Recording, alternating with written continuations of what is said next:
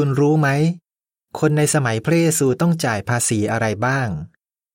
ในอดีตเป็นเรื่องปกติที่ชาวอิสราเอลจะจ่ายเงินเพื่อสนับสนุนการนมัสการแท้ แต่พอมาถึงในสมัยของพระเยซู ชาวยิวต้องจ่ายภาษีหลายประเภท ซึ่งเป็นภาระหนักมากสำหรับพวกเขา ทุกปีผู้ชายชาวอิสราเอลทุกคนต้องจ่ายเงินครึ่งเชเข็นหรือสองดักมาเพื่อสนับสนุนสถานนมัสการพระเจ้า ซึ่งก็คือเต็นท์ศักดิ์สิทธิ์ และในเวลาต่อมาก็คือวิหาร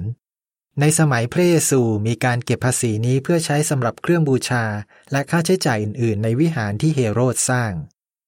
ชาวยิวบางคนถามเปโตรว่า พระเยซูเสียภาษีบำรุงวิหารหรือเปล่า พระเยซูบอกเปโตรว่าไม่ผิดที่จะเสียภาษี แล้วท่านก็บอกเปโตรให้ไปเอาเหรียญที่จะใช้สำหรับจ่ายภาษีมา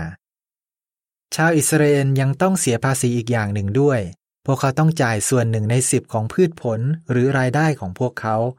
พวกผู้นำศาสนาบอกประชาชนว่า พวกเขาต้องถวายหนึ่งในสิบของพืชผัก และต้องคำนวณทุกอย่างแบบที่ละเอียดมาก แม้แต่ตอนที่ถวายสารแหน่ เทียนข้าวเปลือกและยี่ราพระเยซูไม่ได้บอกว่าการจ่ายส่วนหนึ่งในสิบเป็นเรื่องที่ผิด แต่ท่านต่อว่าพวกครูสอนศาสนา และพวกฟาริสีว่าเป็นคนเสแสร้ง พวกเขาเอาแต่สนใจรายละเอียดปลีกย่อยของกฎหมาย และมองข้ามสิ่งที่สำคัญกว่า มัทธิวบท 23 ข้อ 23 ในตอนนั้นชาวยิวยังต้องเสียภาษีอีกหลายประเภทให้กับรัฐบาลโรมันด้วย ภาษีอย่างหนึ่งก็คือภาษีที่ดิน เจ้าของที่ดินอาจจะต้องจ่าย 20-25%ของผลผลิตที่ได้จากที่ดินของเขา ซึ่งเขาจะเลือกจ่ายเป็นเงินหรือเป็นผลผลิตก็ได้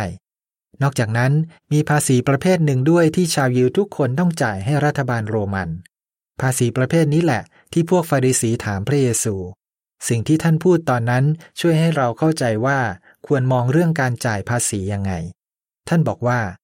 ถ้าอย่างนั้นอะไรที่เป็นของซีซาก็ให้กับซีซาและอะไรที่เป็นของพระเจ้าก็ให้กับพระเจ้า มัทธิวบท 22 ข้อ 15ถึง22 ยังมีภาษีอีกอย่างหนึ่งด้วยที่ต้องจ่ายสำหรับสินค้าที่เข้าหรือออก มีการเก็บภาษีชนิดนี้ที่ท่าเรือ สะพาน ทางแยก และตอนที่จะเข้าเมืองหรือตลาด ภาษีทั้งหมดนี้ทำให้คนที่อยู่ใต้การปกครองของรัฐบาลโรมันลำบากมาก ทาซิทุส นักประวัติศาสตร์ชาวโรมัน พูดถึงช่วงที่จักรพรรดิทิเบริอัสปกครอง ซึ่งเป็นช่วงที่พระเยซูอยู่บนโลกว่า ผู้คนในซีเรียและยูเดียต้องแบกภาระในการจ่ายภาษีมาก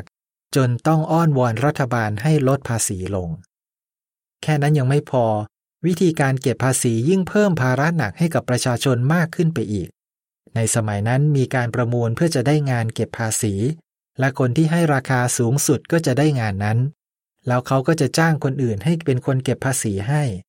ทั้งตัวเขากับคนเก็บภาษีต่างก็จะเอากำไรจากการเก็บภาษีนั้น ดูเหมือนว่าสักเคียสจะมีลูกน้องที่คอยเก็บภาษีให้เขา